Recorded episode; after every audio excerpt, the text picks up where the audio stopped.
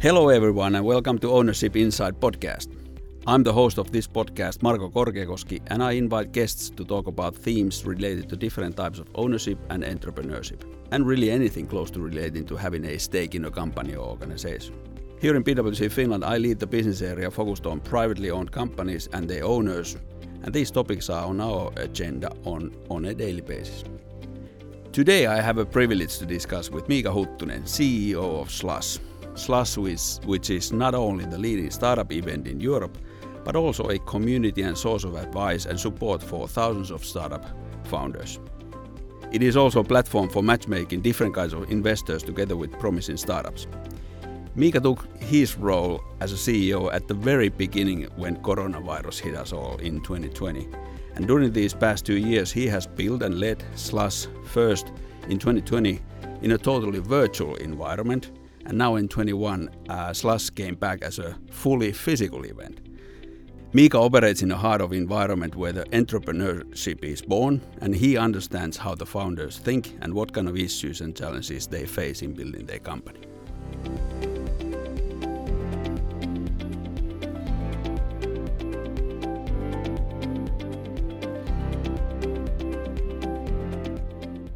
Good to see you, Miika, and thank you so much for joining us today. Thank you. Happy to be here. First of all, congratulations. Slush made a fantastic comeback. Your theme was a renaissance of entrepreneurship. What does it really mean, and, and what is your role as Slush in this?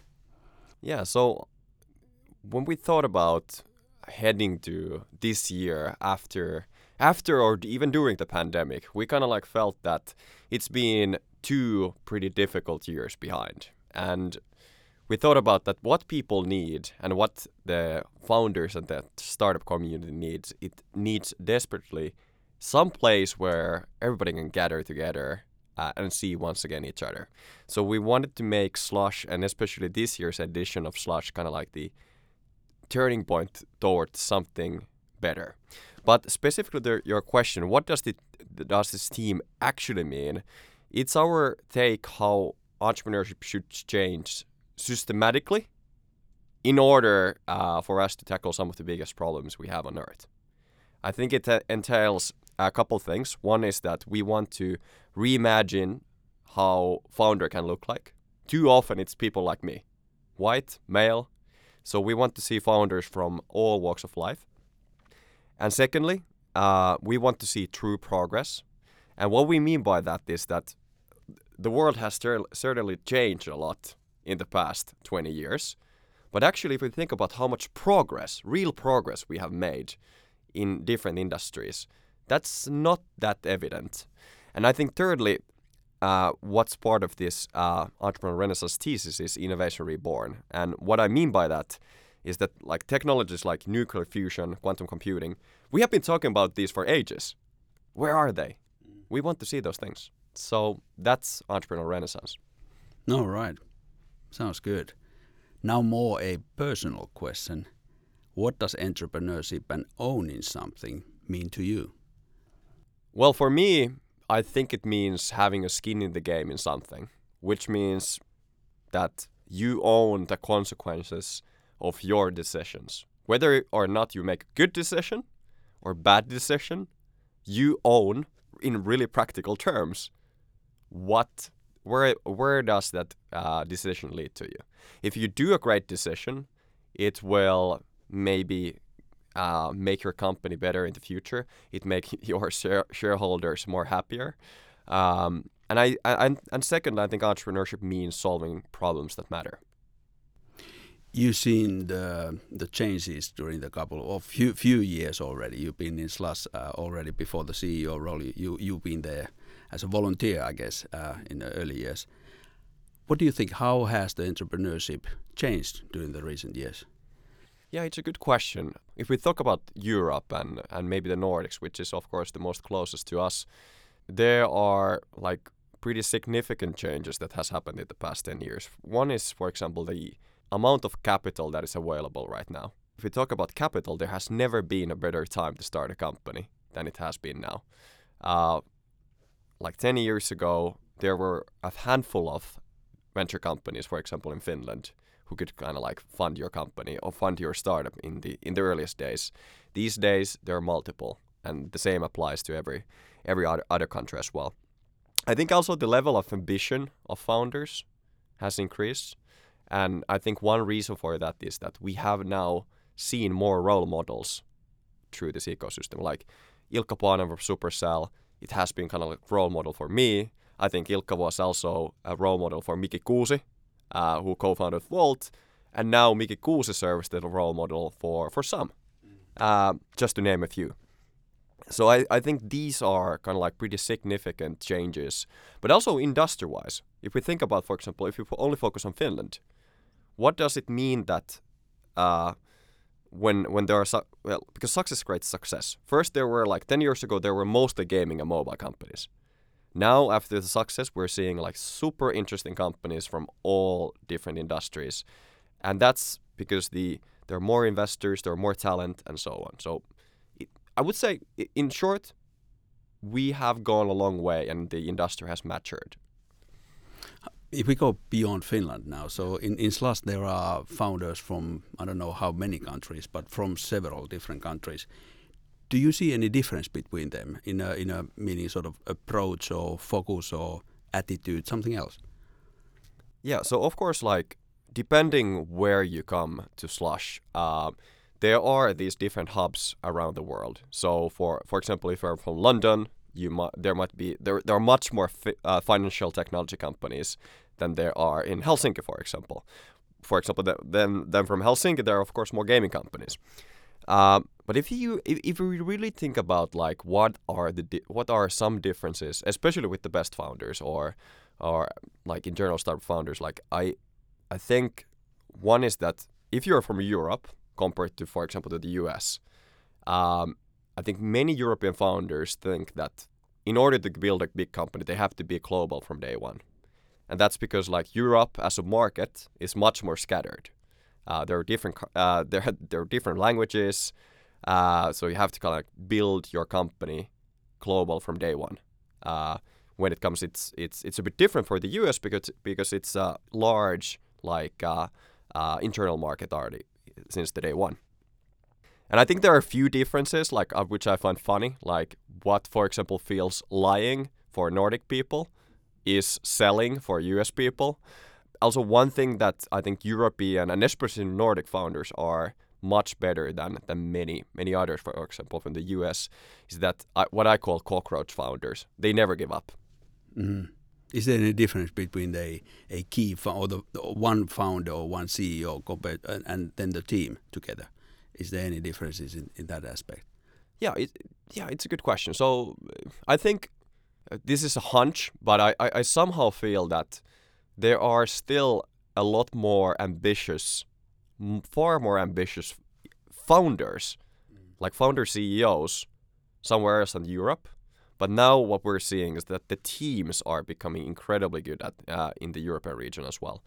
Um, but what we what I would love to see more in Europe and especially in Finland and in the Nordics is to see these crazy visionaries that just want to start and do something because those people are eventually the ones who get the technical people also on board uh, but there always have, has to be this one person who gets gets everything started.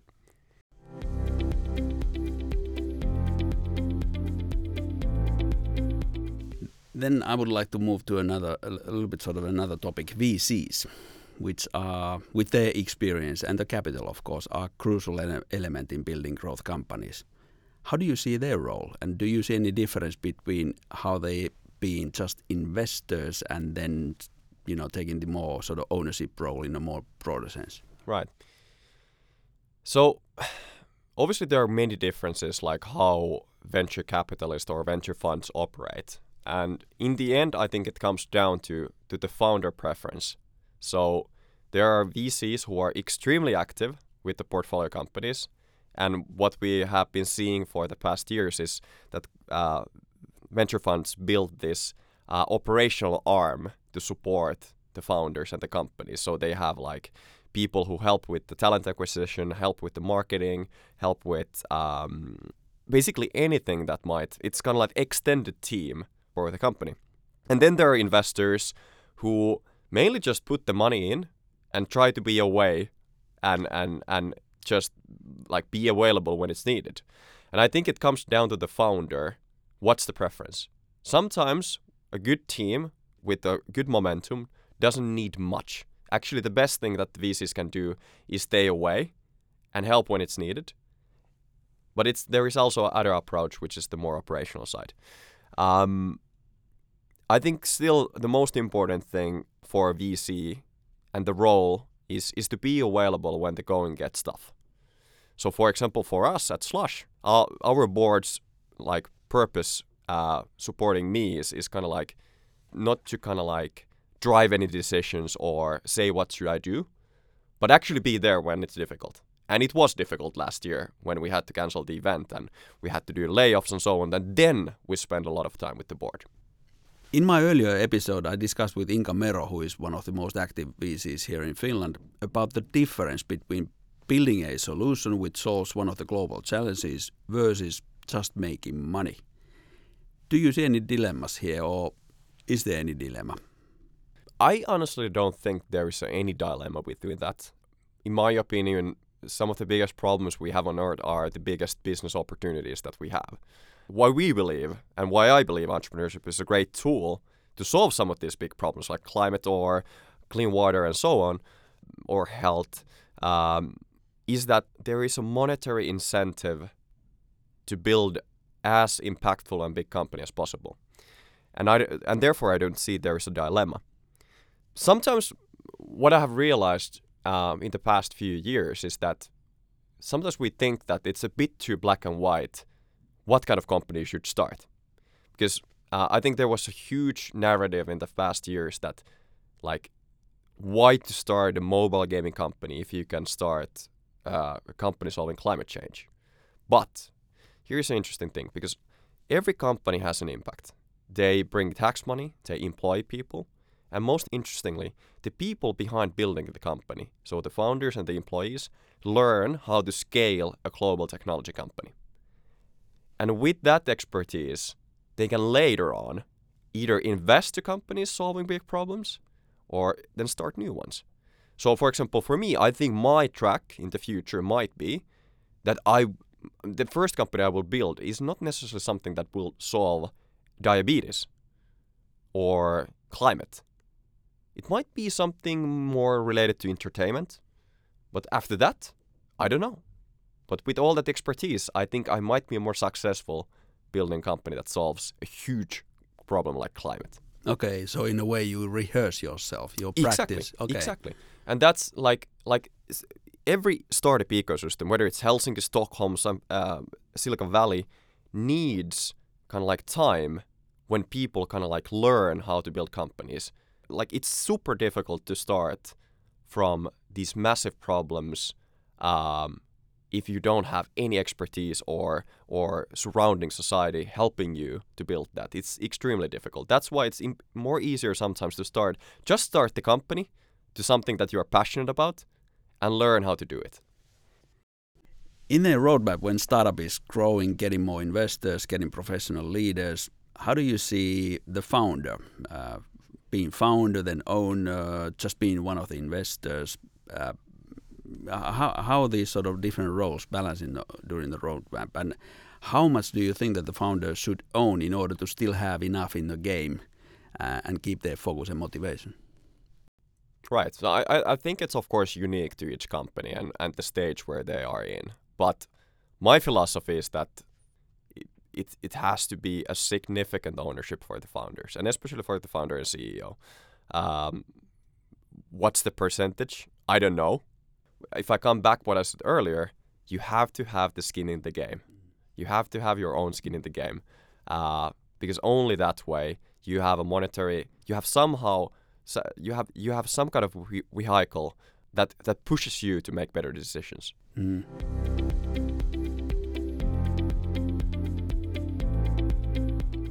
We know that I, IPO market is hot, and uh, some sort of exit is normally a vision uh, for many founders, and less so building a company for the for the long term. What do you think? What, what's the right objective? I honestly think the only objective when you start a company is to build a long and enduring company. Build a company that could last for decades or or or a hundred years. I think that's the most exciting thing that you can do.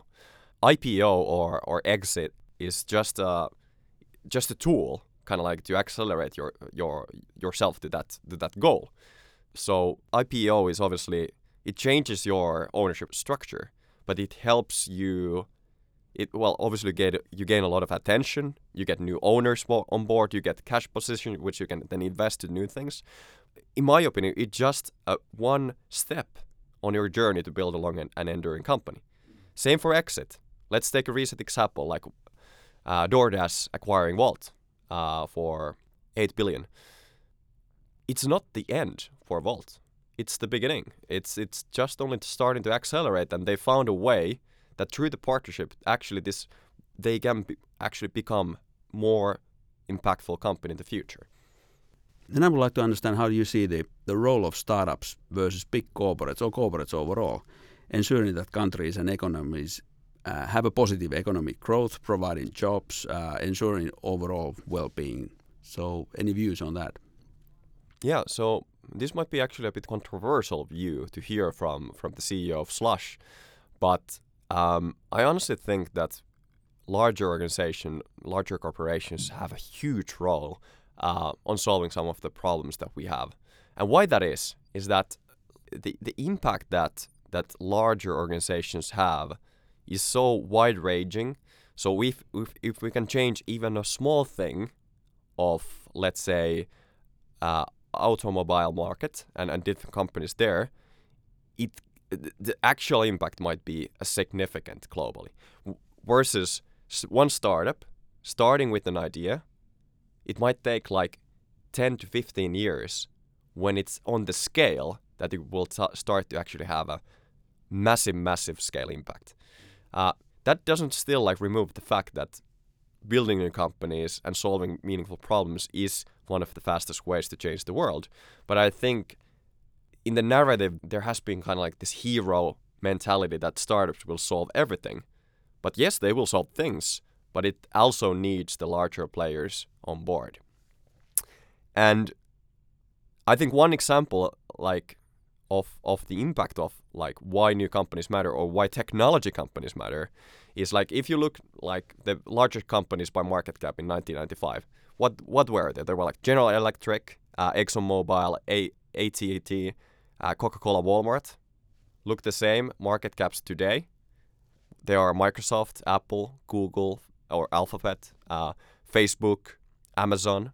All are technology companies and while the companies listed, what I mentioned in 1995, they were 100 years old on average. These companies, what I listed before, are between 17 and 40 years old. So technology also accelerates the speed, how fast these companies can grow big and create a meaningful impact. To summarize to your question, we need both. We need both, yeah.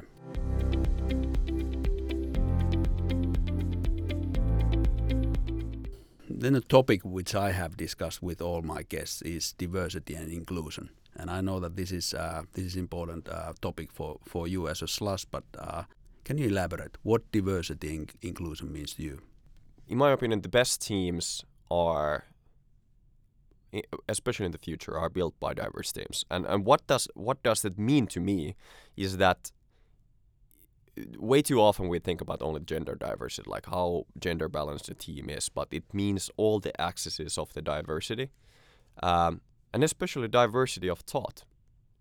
And and you also mentioned the inclusion. Uh, for me, it means that do I feel a sense of belonging in this group where I am?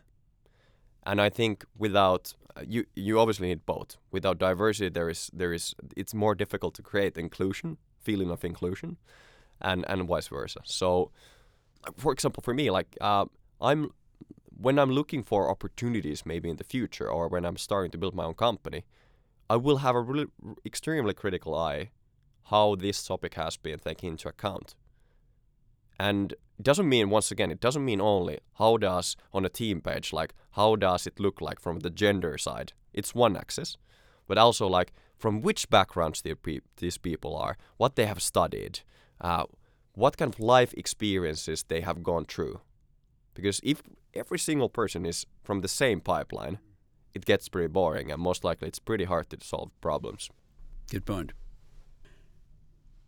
So, Miika, what are your thoughts and, and your your message? How do we ensure that we have even more entrepreneurs in this world?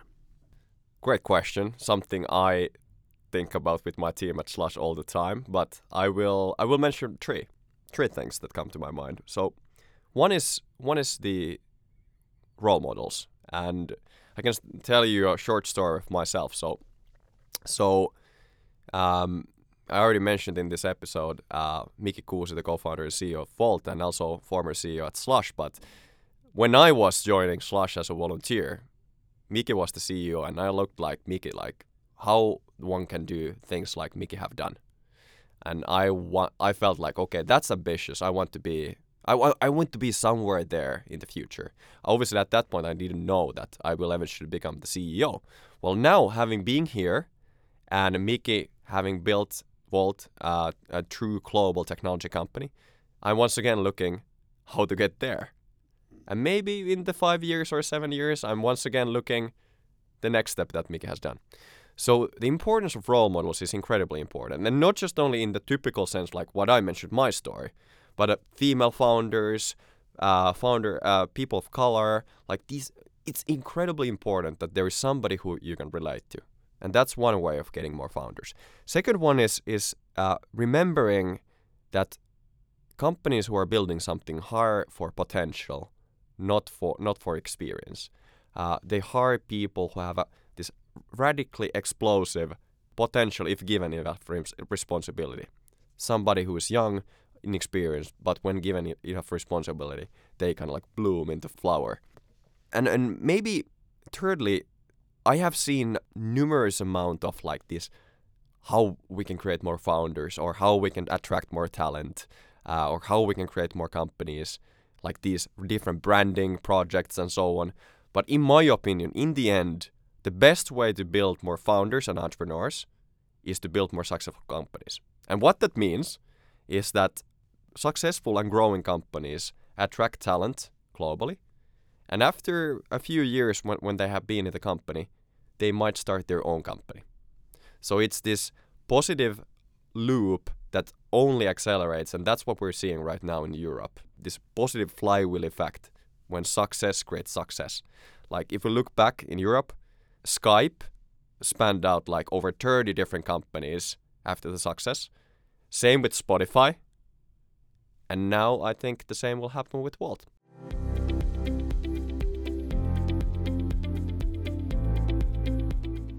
Great views, great examples. Thank you, Miika, for those. What are the three most important points you would like every founder to keep in their mind? First one is that the market where you are building something matters more than the product or the brilliant team. And especially a small market that is something that is not everybody maybe have not noticed yet, but a market that is growing extremely fast. Because if you have an all-star team, but your market sucks, nobody wants to buy your product. There is no real need. It will not be a success. But if you're building something to the rapidly growing market with a mediocre team, you might be successful. So the market actually matters. The second thing, which is a bit personal to me, is is that as a founder, it's important to know one thing that Ben Horowitz, an American investor uh, from Andreessen and Horowitz Venture Fund, has said that are you actively running towards the pain? So running towards the pain means that when you see that something is off, you actively go and solve it right away instead of hiding under the mat. I tried to do that last year when we canceled the event, or we're about to cancel the event, but then I realized it's me who will eventually do it. Run actively towards the pain.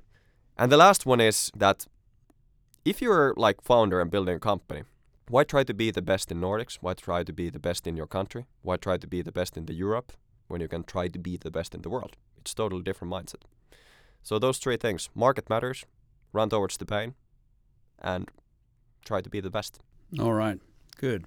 I've seen you running against the pain, surely, with Slush. This time in Ownership Inside podcast, we discuss with Miika Huttunen, CEO of Slush, about what it means that entrepreneurship is redefined and how do we ensure that in the future we have even more founders who believe in solving global problems and making sure that we all have a bright future ahead of us. Thank you so much, Miika, for being here with us today. Thanks for the invitation. It was pleasure.